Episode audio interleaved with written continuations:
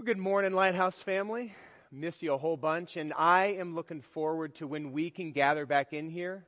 I know a lot of you have been asking, when is that going to happen? I'm starting to get those questions, and so let me just let you know what we know. And that is right now, we're just waiting on our governor to give us the updated guidelines. I would anticipate that happening sometime this next week. When we hear those, we'll have a much better idea of what that looks like, and we will let you know as quickly as we do. Uh, the way I'm going to let you know about that is through our, our email. So if you're not currently receiving emails from me, I've been sending out at least one, if not a couple a week. If you're not receiving them, all you need to do is go to pastor at lighthousecommunity.com, request to be added to that mailing list, and we'll make sure that you do. And you can also let us know about any prayer requests or things that are going on in your life that we can be kind of holding up. Or if you have questions about the church or how to get more involved, you can do that from uh, just emailing pastor at lighthousecommunity.com. Uh, another thing I want to mention before I get started some of you last week texted me and were like, hey, you look really red in the, the video. And last week that was because we're still dialing in the brand new lights that we've been able to put in. Uh, this week, however, it has nothing to do with the lights. It has everything to do with the fact that I spent five hours standing in the middle of a park out in the sun with a bunch of my fraternity brothers from uh, UCI. I hadn't seen many of them in 20 years, and it was really, really good to catch up with them yesterday. Uh, and it reminded me just how much life has changed over the last 20 years. I was thinking about it this morning. Change is tough. You know, it's one of those things where, in the midst of it, we don't really love changing, particularly when it forces us to kind of examine some of the things that we ourselves are struggling with, or perhaps things that we have come to take for granted. And so we have a tendency to be pretty resistant to change and to growth, even though that's what is necessary for us to grow. And I, have been thinking a little bit about our country. Um, actually, I've been thinking a lot about it because our country is in a lot of pain right now. Our country has been undergoing a long season of change where we've been forced to look at some of the things that we maybe have taken for granted or things that have just been, and we've been having to examine them. And it's not comfortable, but it's necessary if we hope to grow. And I was thinking a couple of years ago, we started looking at the way that um, our, our country needs to reckon with the way that women have been treated and, and with the Me Too movement and other things like that, where we began to examine what does it mean to begin to undermine the power structures that allow people to use their power to take advantage of women. And I'm grateful for those conversations, even though they've been incredibly uncomfortable, but it's necessary if we hope to grow. And then over the last couple of months, with the, the death of Ahmaud Arbery, and then Breonna Taylor, and then you know, George Floyd. And there's a, a newer one that just happened yesterday out in Atlanta. And it's just like these constant reminders that there are issues of injustice in our country that we must face, that we must grapple through. But they're uncomfortable. We prefer not to do it. But if we hope to grow, then we need to grow. We need to look at these things. We need to be willing to do the hard work to examine ourselves. And, and I, will, I will confess, it is really, really easy when it comes to change to simply point the finger at somebody else and say, they're the problem. That's who needs to change. Whether it be a, a, particular political party or leaders and saying it's our governor, it's our president, it's the House of you know, Representatives, it's the Senate, it, it's, it's a, a, somebody else. They've got to change. Or maybe it's the police officers. They need to change. And in the midst of this, as we point fingers, what we end up doing is forgetting that the change begins here. It's so much easier to point at somebody else because then it almost insulates us from having to do the hard work of change ourselves. But if we hope to see change in our country, if we hope to see change in our neighborhoods, if we hope to see change in this world, then we must begin by looking here and saying, God, what are the things that I have accepted as reality? What are the things that I've been holding on to because it's comfortable, but in reality, these are getting in the way of growth? And, and, and even more importantly, God, what are the things that I've been holding on to and I'm afraid to look at? Because it's uncomfortable, because I don't know what the answer is, because I don't know what the right balance is, but it's actually hindering my witness as a follower of Jesus Christ, as, an, as a citizen of the kingdom of God living in the midst of the kingdom of America. if you will. And so that's what we're going to look at today. We are going to look at how we can begin to process through the discomfort of all of this conversation. But we're going to do so by looking at how the early church did it because we're not the first ones who are being faced with uh, injustice. We're not the first ones who are being faced with difficult choices that have a bearing on our witness. And so, what we're going to do is we're going to go to Acts chapter 15. If you have a Bible, I encourage you to turn there with me. Turn with me to Acts chapter 15. And as you're turning there, let me just remind you of where we've been so far. Let me give a little bit of context. Last week, we looked at the Apostle Paul and his traveling companion Barnabas as they left the, the relative comfort of their home church in Antioch and they traveled by boat all the way up to Asia. And when, we got, when they got up there, they went into a town, uh, Pisidian Antioch, they walked into the town, they went into the synagogue because Paul's kind of method of sharing the gospel is he would start first with the Jews. And then after he shared the gospel with them, he would go to the Gentiles. But as we talked about last week, this wasn't a racist decision. This was not him being pre- prejudicial, it was being, him being pragmatic. Because the reality is, Jesus was the long awaited Jewish Messiah. He was the one that Jews had been waiting for hundreds of years to come and redeem God's people and save them. Now, they may have had a misunderstanding of what enemy he was going to save them from. It wasn't Rome, it was sin, it was death. But still, they were the ones waiting, and so they were the lowest hanging fruit. They were the ones that it was easiest who were speaking the same language when he said, Let me introduce you to the gospel. Let me introduce you to the Messiah. And then he would go to the Gentiles and he would share, Let me introduce you to the one who died to save your soul. What's interesting is that there were a lot of people there in Pisidian Antioch who embraced the gospel message, and a little outpost of the church, not a building, a people, was birthed there in that town and then in the towns around it. But Paul experienced a tremendous amount of pushback. Specifically, he experienced pushback from the Jewish religious leaders, those who had, up to that point, held a monopoly on the spiritual influence over that village in regards to matters of, of worshiping God, the God of Abraham, Isaac, and Jacob. And they pushed back specifically, Luke suggests, because they were jealous that Paul's message was gaining traction and it was beginning to loosen their grip on power. And it, man, if you want to make some people angry, begin to shake the foundation of their grip on power, and you will find pushback comes very, very quickly. So they rejected the gospel message, the, the Jewish religious leaders predominantly. But it, it wasn't enough for them just to reject it. They also began to undermine Paul's credibility. They would follow him from town to town and begin to suggest that this guy was a false prophet, that he was preaching something that was totally contrary to what they believed, that this Jesus couldn't possibly be the Messiah.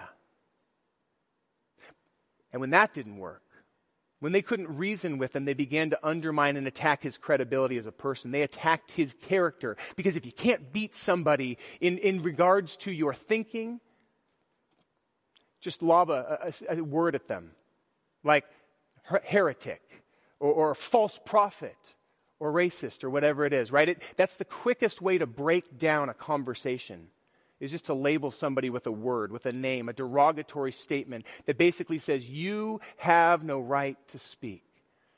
Unfortunately, we're doing that. All of us. That, that's too broad a statement.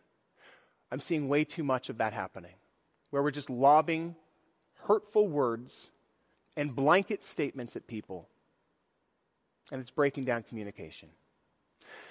So Paul experienced a tremendous amount of pushback from the powers that be, from the religious establishment, but it wasn't just from outside the church that pushback was coming. Growing pains were happening inside the church as well as people began to come into this beautiful, messy community of Christ followers, but they would bring with them baggage that they just couldn't quite let go of. And, and particularly, it was the Jewish converts that were bringing baggage because they they accepted that they were saved by grace, but they just couldn't let go of the law of Moses. right? They'd been brought up with it. This is what ultimately led them to recognize, I need a Savior. It's what led them to Jesus. But once they found Jesus, they couldn't let go of the law. Or they accepted the fact that they, you know, had the Holy Spirit in them. This was God's stamp of ownership on them. And yet they couldn't let go of the old stamp of ownership which was circumcision. That was the old way of God marking them and saying, I've set you apart as my people. And they couldn't let that go, even though God was now marking their hearts and saying, You're one of mine, and I'm going to empower you to live as one of my people, to live as an ambassador of the kingdom of heaven in the kingdom of this world that you find yourself living in. They wanted to take hold of the kingdom of God, but they just couldn't let go of the kingdom of Israel. And, and, the analogy that I've been kind of playing with is it's almost like somebody who wants to backpack across the country to get to somebody that you know. This is, I just need to get to that person. If I can just be with him or her, I will be better. And so they had all of these things, the law and the circumcision that helped them make that trek, that helped give them guidance, that helped ultimately lead them to Christ. But once they got to Him, they couldn't put the backpack down because it had become too familiar, too comfortable, too much a part of how they understood following Him. And so the early church had a conundrum on their hands. They were embracing Jesus. They had found their Messiah, but they just couldn't let go of the things that led them there. And they had to grapple with what does it mean to really take hold of Jesus? What does it take? And what does that mean for Gentiles who have not been raised as Jews, who have not been circumcised, who have not taken hold of the, the, the law of Moses and, and it hasn't framed their whole worldview? What do we do with them? Do they have to become Jewish? That's the question that they have to grapple with. And that's what we're going to explore today in Acts chapter 15. Let's begin reading in verse 1. Certain people came down from Judea to Antioch. Now, Antioch on, on a map is actually north of Judea, but because Judea was hill country, you would always come down to other places. And they came down to Antioch where Paul and Barnabas and their church resided. And they began teaching the believers unless you're circumcised according to the custom taught by Moses, you can't be saved. Unless you get circumcised, unless you mark yourself as a follower, uh, uh, uh, as a Jew, if you will, then, then salvation means nothing to you. You can't t- take hold of Jesus. Well, this brought Paul and Barnabas into sharp dispute and debate with them. So Paul and Barnabas were appointed, along with some believers, to go up to Jerusalem to see the apostles and elders about this question. The church sent them on their way, and as they traveled through Phoenicia and Samaria, as they began to make their way from Antioch south through Samaria, through the Galilean region on their way to Jerusalem, they began to tell how the Gentiles had been converted. And this news made all the believers really glad. They were grateful that the Gentiles were coming to know Jesus. When they came to Jerusalem, which is the epicenter of Jewish worship, but it was also the, the birthplace of the early church. So this is where they gathered together to begin to reason through how do we proceed from here? How are we going to make sense of these really confusing questions that have a tremendous amount of bearing on how we not only worship Jesus, but also invite others to worship him. When they came to Judea and Jerusalem, they were welcomed by the church and the apostles and the elders to whom they reported everything God had done through them. Then, some of the believers who belonged to the party of the Pharisees, so pay attention to this because this is important there were certain Pharisees, certain people who had been trained in the law of Moses, who were experts on the law, who rightfully recognized that Jesus was the Messiah that they'd been waiting for. They embraced Jesus as their Savior. But they had a hard time letting go of the, the backpack full of law and responsibilities and, and, and rights and traditions and all of those other things. They couldn't lay it down. So some believers who belonged to the party of the Pharisees, they stood up in the midst of this gathering of the church leaders, and they said the Gentiles must be circumcised and required to keep the law of Moses. If Gentiles want to take hold of Jesus, he's a Jewish Messiah, so therefore they should become Jewish in order to take hold of Jesus. It just makes sense, doesn't it?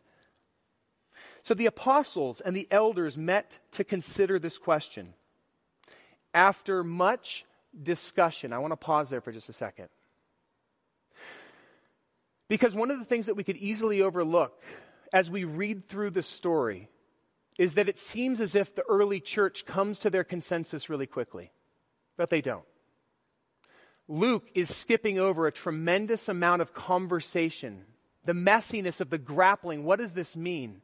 This is a big question. And we find ourselves grappling with some really big questions right now. And it's not easy to make heads or tails of it. Do we think that black lives matter? You better believe it. Does that mean that we also support an organization that uses that as their name and has a whole long list of basically demands that they're making for people to acknowledge that Black Lives Matter. No, we can't in good conscience convolute those two things. And so, how do we proceed when we want to declare, yes, Black Lives Matter, Hispanic Lives Matter, even if they're not here legally?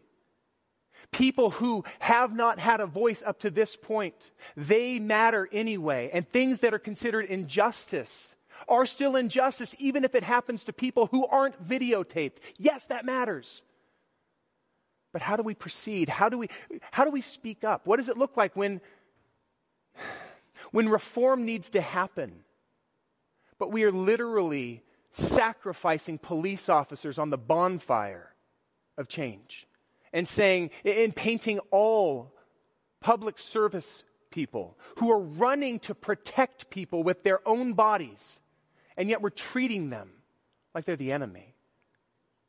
That grieves my heart. How do we proceed? What's the right way? How should, when, when should we speak? When should we just be quiet and listen? What does it look like to be a Christ follower here and now? How should I vote with my body, right? We may vote in November, but every single day we have the opportunity to vote with our body and how, the kind of change we want to see. But how should we vote with our time? With our talents, with the things that we have? How should we use them? What does it mean to be the church that our city, that our country, that our world needs now? That's not so clear. And there's a whole lot of conversation going on, just like there was in the early church. And it's okay to be in process. It is okay to not have all the answers. I certainly don't. And so, what I find myself doing, well, what I found myself doing initially was doing a whole lot of talking, giving my best takes. And I think that some of that was good. I don't want to remain silent. But what I'm feeling convicted to do more right now is to listen, to listen to other voices and learn. And that's how the early church began. They started with listening as people shared perspectives I need to listen to perspectives that I don't necessarily agree with. We need to be more open to not just surrounding ourselves with people who say exactly what our ears want to hear and people who just reiterate everything we agree with. We need to be willing to listen to people we disagree with. Not because they're automatically right and we're automatically wrong, but because if we're not willing to listen, A, we can't learn. And B, how can we expect them to listen to us? So, after much discussion, this is verse 7, Peter got up. So, this is the tail end of a whole long conversation that may have taken weeks and weeks. After much discussion, Peter got up and addressed them Brothers, you know that some time ago God made a choice amongst you that the Gentiles might hear from my lips the message of the gospel and believe. Now, we've talked about this before. We talked about how Peter was somebody who believed that Jesus was the Messiah to the Gentiles alone, that God had called the, uh, I'm sorry, to the Jews alone. That God had set the Jews apart as his people, and that's, that's who he was the Messiah for. But then God radically, you know, challenged his perspective. When he had a vision one day of a, a sheet full of animals, some clean, some unclean, totally breaking kosher custom. And God said, Peter, get up, kill and eat. And he said, no, no, no, no, God, I, I, I've never eaten anything unclean. And God said, do not call something unclean that which I have made clean. And then the Spirit led Peter to the house of a Roman centurion, a guy named Cornelius.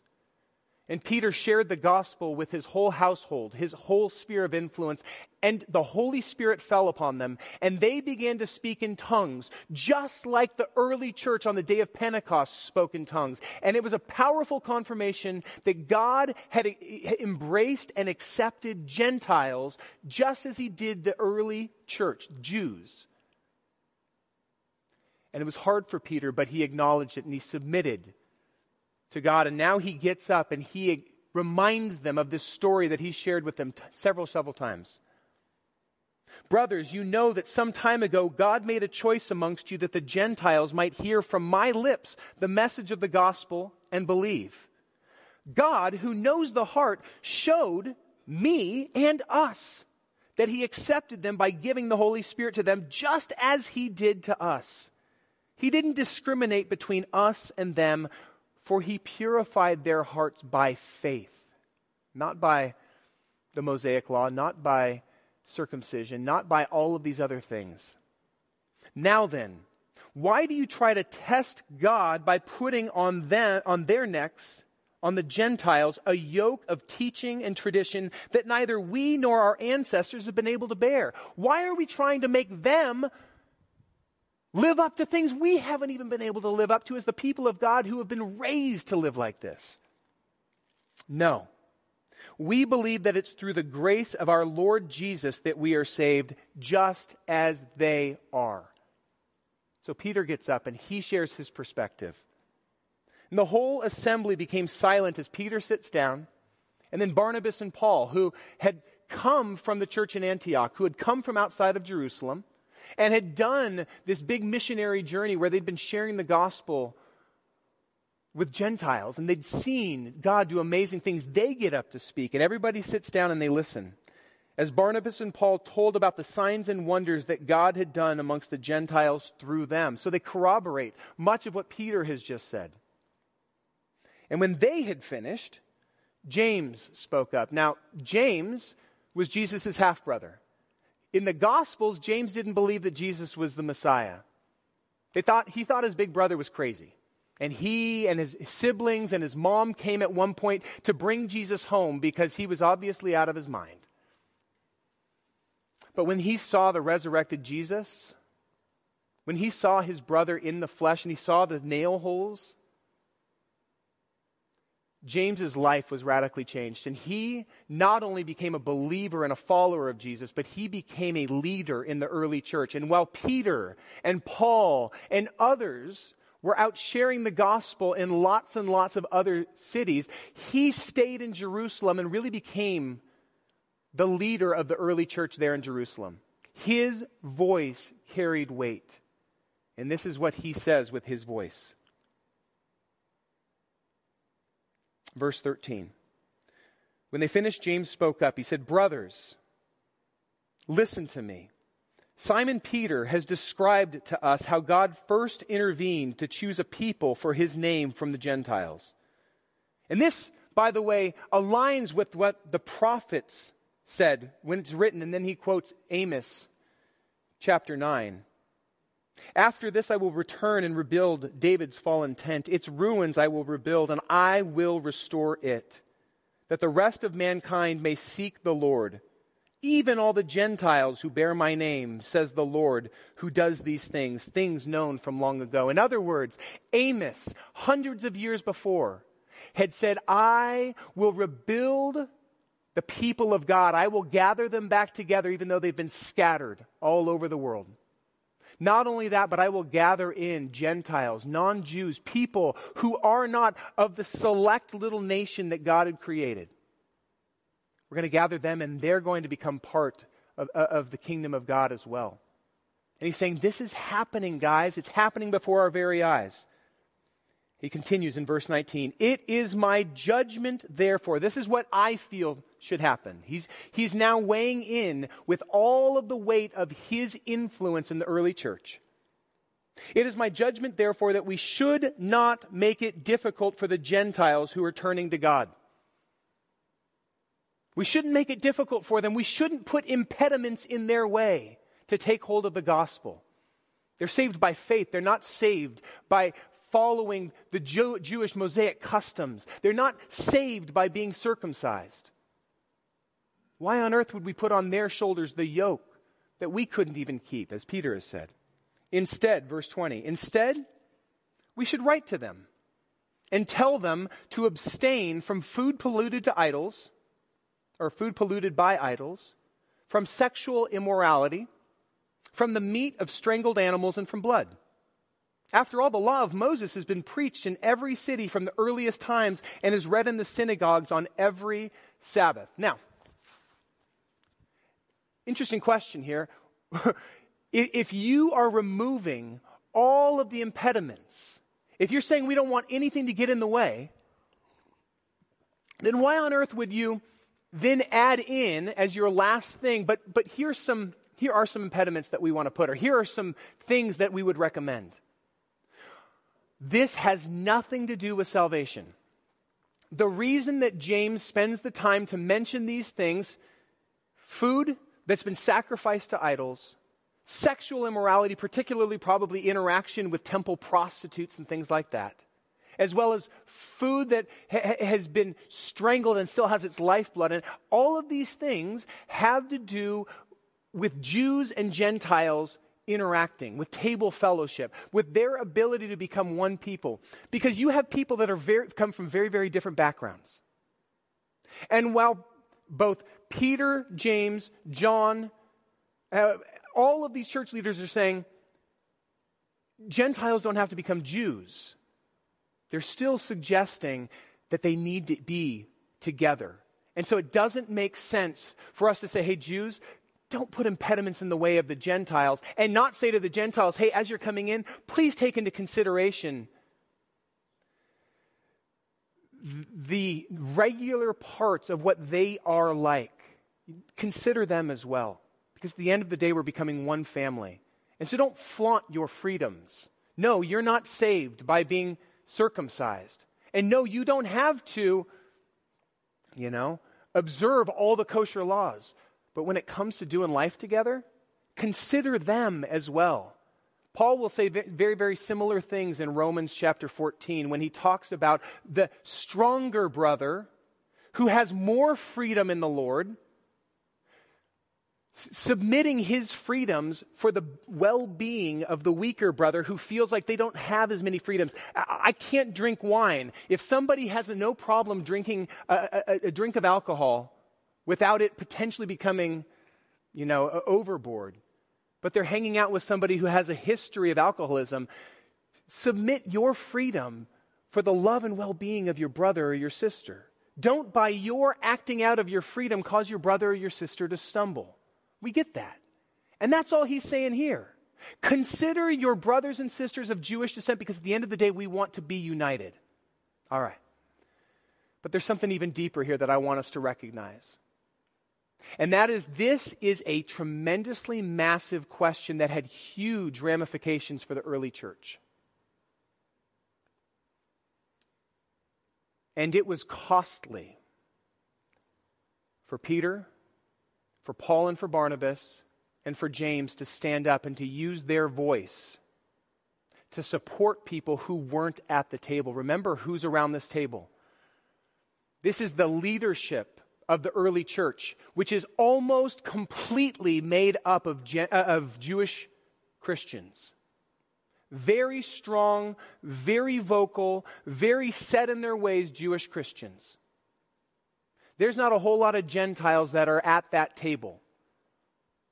And it would have been really easy for Peter, Paul, Barnabas, and for James to simply say, you know what, guys, we agree with you. They, they need to become Jewish. They, they need to get circumcised. They need to obey Jewish laws. It wouldn't have cost them anything. If, if anything, it would sh- have shored up their respect from that group of individuals. But it would have hindered the gospel.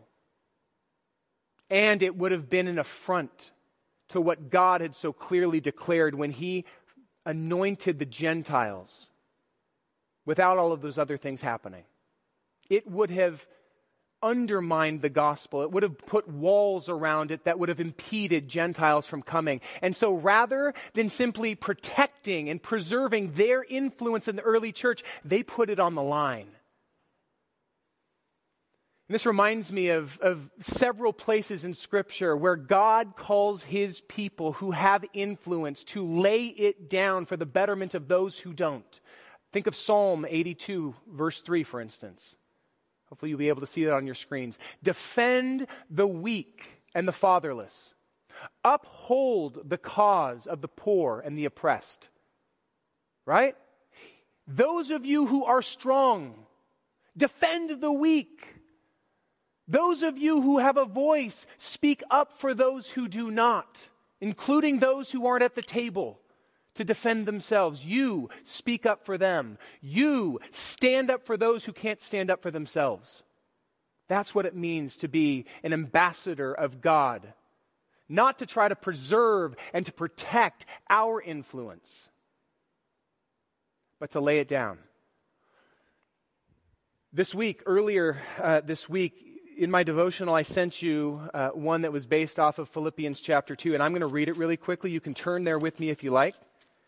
This is a chapter of the Bible that I have spent a lot of time in over the last several months. I find myself going back to Philippians chapter 2 over and over and over again. I'm really looking forward to September when we get to dive into this whole book together. But I just want to read what I think is one of the most important sections in Scripture right now for us to consider. In Philippians chapter 2, the Apostle Paul says this Verse 3 Do nothing out of selfish ambition or vain conceit. Don't do things based solely upon building yourself up and, increasing your grip on power. Rather, in humility, value others above yourself. Consider their needs above your own. Don't just look to your own interests, but the interests of others. And then he gives this explanation of what that looks like. He points to Jesus and he says, In all of your relationships with one another, have the same mindset that Jesus had. Remember, Jesus was in very nature God. He was the divine Logos, the word through which God spoke the world into existence and he was the one who ultimately inherited the world as his kingdom. It was all his. And yet he did not consider equality with God. He did not consider that lofty position something to be used to his own advantage. Instead, he emptied himself. He literally emptied himself of his godhood, took on human flesh, frail, fragile, fallible human flesh. He was born not to rich and powerful people so that he could be a king in a palace. He was born to a bunch of nobodies in a backwater in Galilee, in a barn.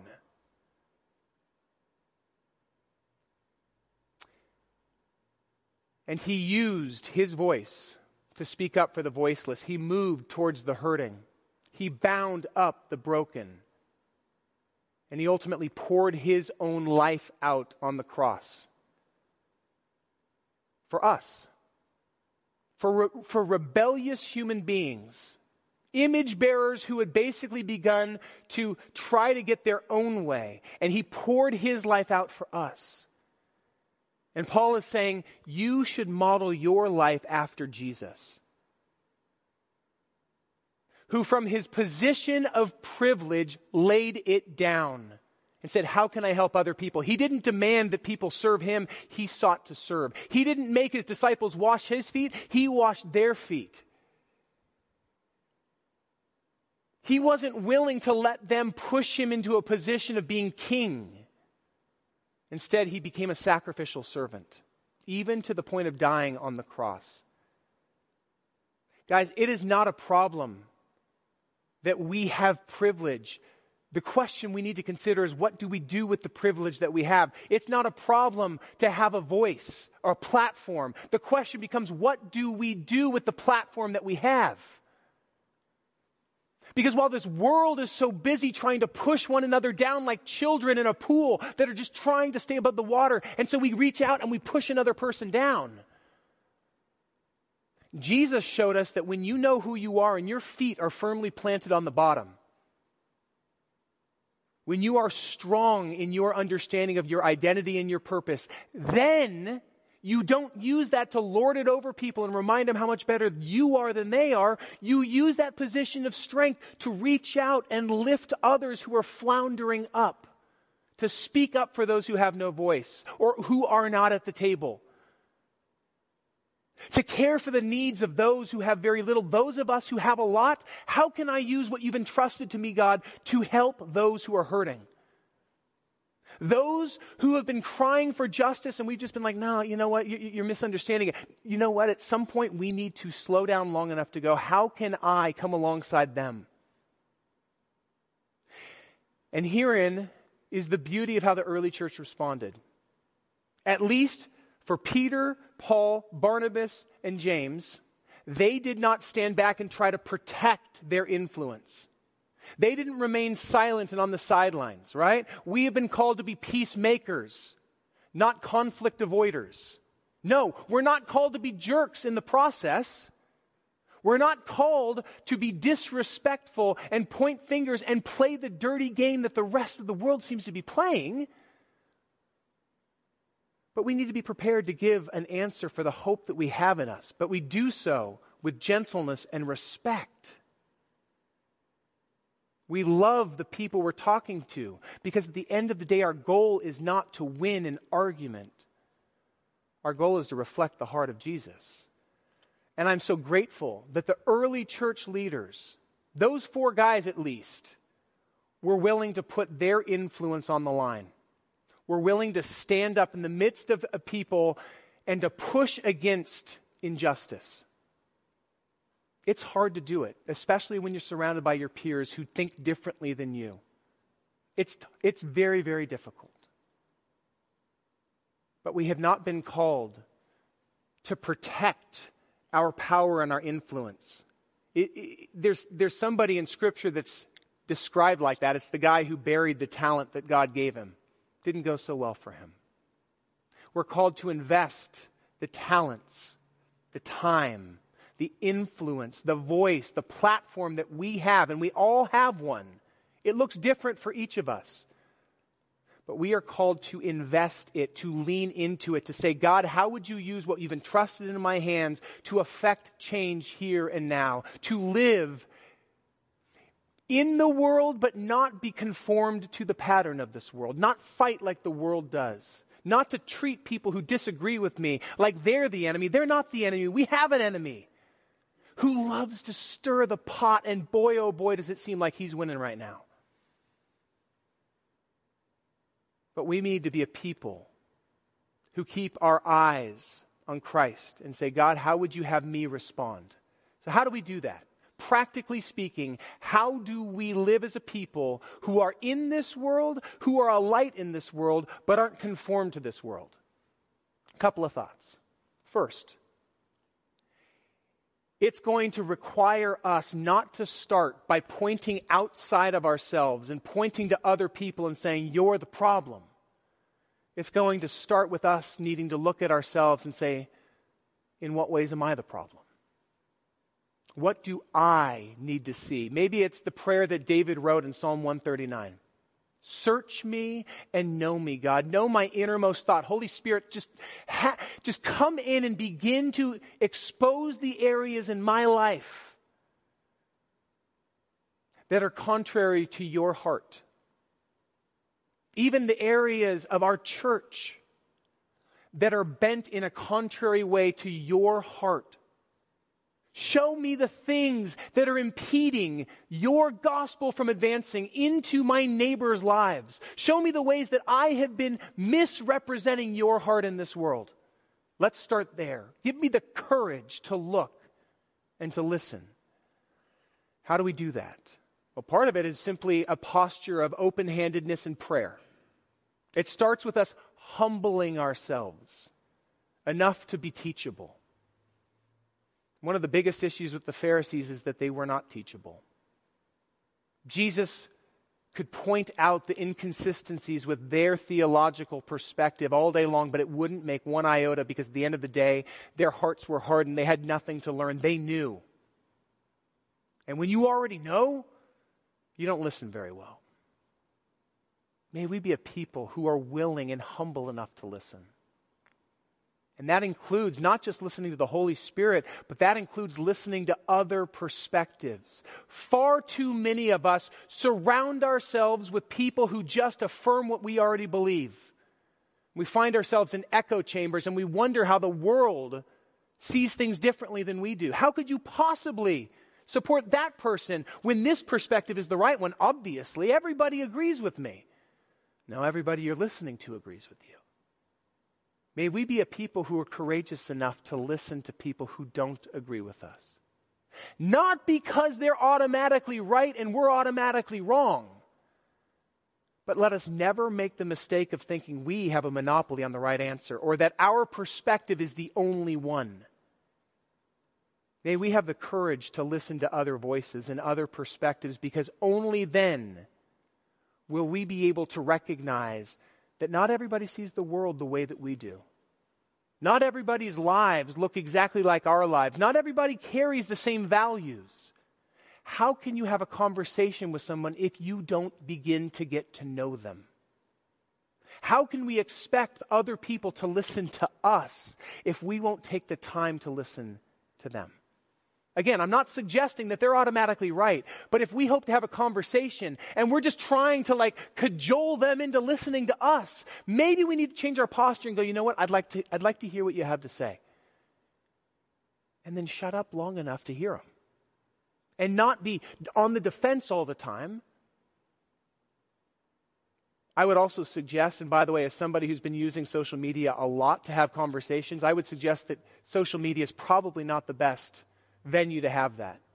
The unfortunate part of social media is that it takes very complex, nuanced thinking and it boils it down to a couple of sentences. And so all nuance goes out the window. All gray, like I'm in process kind of stuff, goes out the window. All the give and take that happens when you're eye to eye with somebody else. When body language softens the power of words. When you have the ability to explain and, and, and, and when, when something you say doesn't necessarily make sense, rather than just drawing the worst possible conclusion, you have the opportunity for the back and forth. I don't think social media is the best venue for us to have these conversations, but it seems like in this season it's the only venue that we're taking. I pray that we will be the kind of people who will have deeper conversations. Life groups are one of those places. And even conversations that are happening on YouTube. I'm, I'm going to be watching one later today with, um, you know, a pastor back in New York who sat down with one of, uh, uh, with a leader who, who himself is grappling through these things. And it's just a dialogue. I'm going to be continuing to listen to more of those, not simply because I don't know all the answers, although I don't have all the answers, but because I want to learn. And I want to see the world through multiple perspectives because it begin, can begin to help me better understand how to step into it. And it's a lot of it is praying through those things, listening to somebody and then going, okay, Holy Spirit, help me make sense of this. Sitting down with your life group and going, let's, let's process this together. And then finally, when we recognize that there's areas in our lives that do not align with the heart of Jesus, may we have the courage the humility, the strength to admit that perhaps the ways we've been doing things hasn't been all that helpful. May we have the humility to say, I am in process. I have a lot more to learn. But I'm willing to be part of the solution rather than simply reacting to change and pushing it away or pointing at somebody else and saying they're the ones who need to change. May we be the kind of people who say, Here I am, God, help yourself to my life. Use me to bring about the change in this world that you want to see. Use me to bring about the change in this church that you want to see. Use me to bring about the change you want to see in this city that you want to see, right? But that begins here. Search me and know me. Know my innermost thoughts. Show me how to reflect your heart. Give me the courage to do so. Lighthouse family, I love you guys. I miss you so much, and I look forward to when we can sit and reason together, not be six feet apart. I grieve what's happening in our country right now. We feel so disunified. And we are becoming more and more polarized because we have forgotten how to listen. And I know that there's a lot of us who are afraid to do anything because we're afraid of doing it wrong. And I get there's a cost to standing up. But we cannot stay silent. May we not say our own wisdom. May we be the kind of people who say, God, give me the words to say, or just give me the wisdom to know how to respond. May we be part of change. Holy Spirit, we invite you to help yourself to our lives. I thank you for the ways that you have shaped us. I thank you for the ways that you are with us and you guide us. I thank you for the ways that you have blessed us. We stand firmly in positions of, of privilege and strength. Even though many of us don't have a whole lot, and a lot of us are being affected right now by this shutdown, many of us are financially hurting. Many of us are scared. Many of us look at the, to- the, the skin tone and say, ah, I don't think I have a right to say anything. God, would you show us what it means to be your people here and now? We pray for your protection over our world. We know that sometimes it has to get uglier before it, people are willing to change in order to kind of shake us out of our lethargy and out of our, our position of comfort. We're not comfortable right now. And right now, staying the same is too painful. And I'm grateful for that. Because that may be the only thing that's prompting us to change. Father God, help yourself to our lives. Help yourself to our time, to our platforms, to our spheres of influence, to our stuff. Show us how you would have us use these things to lift others up, hurting people on both sides of the aisle. We pray, Holy Spirit, that you would use your church we pray, Father God, that your name would be made great. We pray, Jesus, in your name and in your power, help yourself to our lives. Amen. Let's worship together.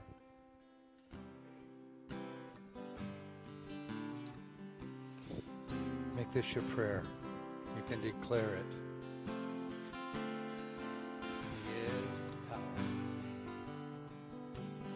Jesus, your name is power. Jesus, your name is mine. Jesus, your name will break every stronghold. Jesus, your name is life. Let's do that again.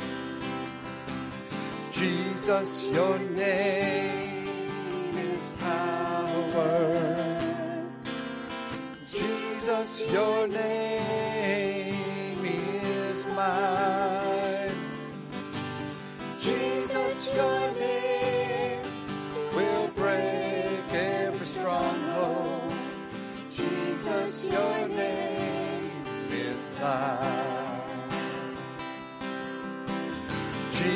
Jesus, your name is healing. Jesus, your name is inside. Jesus, your name will free every captive. Jesus, your name is life. Jesus, your name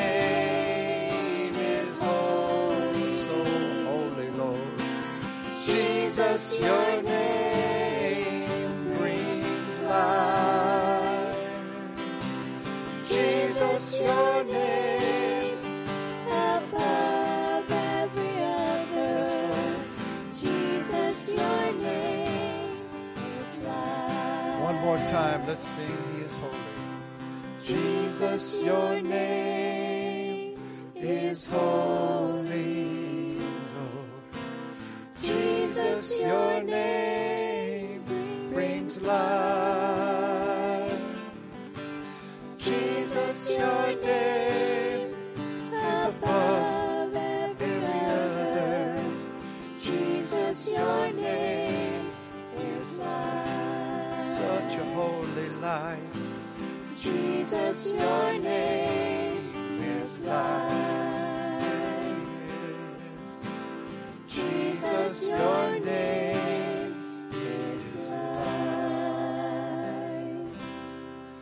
There's a song that we get to sing that we've sang for many generations. Because with all of the stuff going on in the world right now, we don't know. They tried to tell us they're in control, they're in control. And just like Pastor just shared, we know who is in control. So this morning, as we sing together, right where you are, we're going to co- proclaim how great our God is.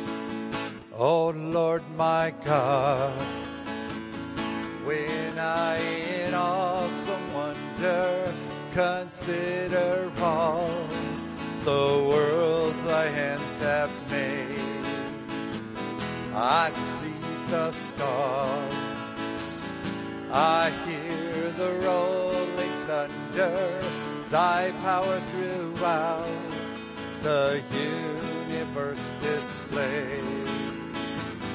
When sings my soul, my Savior how great thou art, how great thou art. Then sings my soul, my Savior God to thee, how great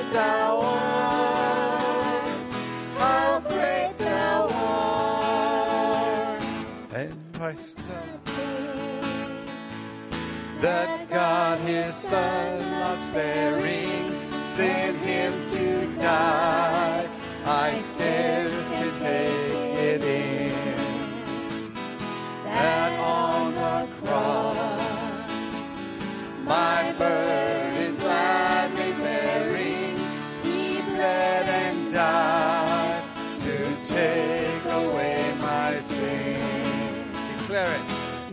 sings my soul, my Savior God to thee. How great thou art,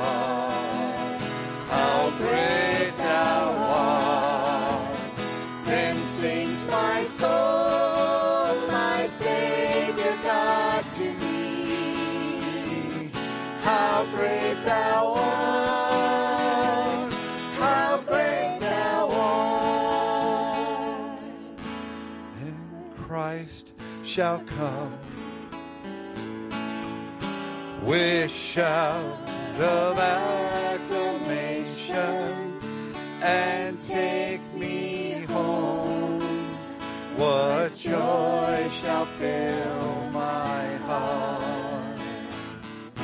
Then I shall bow in humble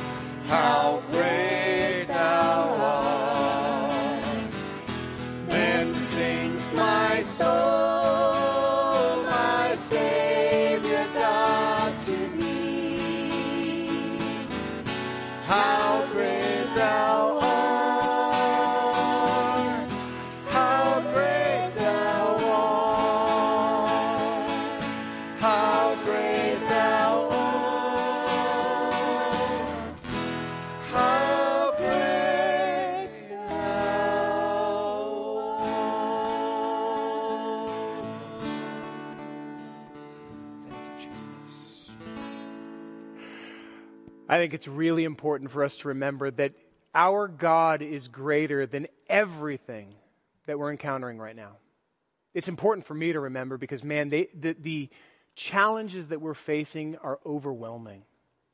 The friction that we're seeing, the division, the anger. May we be a people who reflect his heart into this world. May we be a people who reflect the values of the kingdom of God instead of the values of the society we were raised in.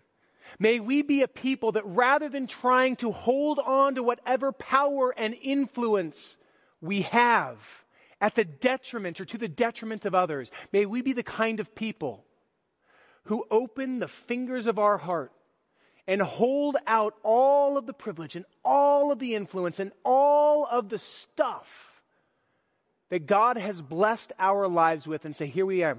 Here I am. Everything I've got, it's yours. Help yourself to it. My influence, my name, my platform.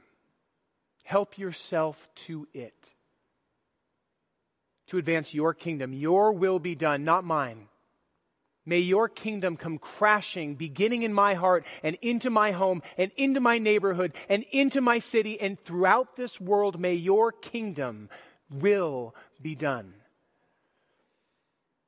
I miss you. Know that this week I will give you an update on what the reopening of our gathering on Sundays will look like. If you're not receiving those again, email pastor at lighthousecommunity.com. If you would like to let us know about a way we can be praying for you, we're praying regularly for these prayer requests. Just email them to pastor at lighthousecommunity.com. If you're new to Lighthouse and you would like to know how you can give financially, you can do that. You can do so from our website, lighthousecommunity.com. But my brothers and my sisters, may we be ambassadors of hope, light shining brightly in the darkness because our world needs us to reflect His heart way more than they need us to reflect our own perspectives. May we be the kind of people who listen and have the courage to then voice what we hear the Holy Spirit placing on our hearts. And until we hear Him speak, may we just listen. Have a wonderful week. I love you.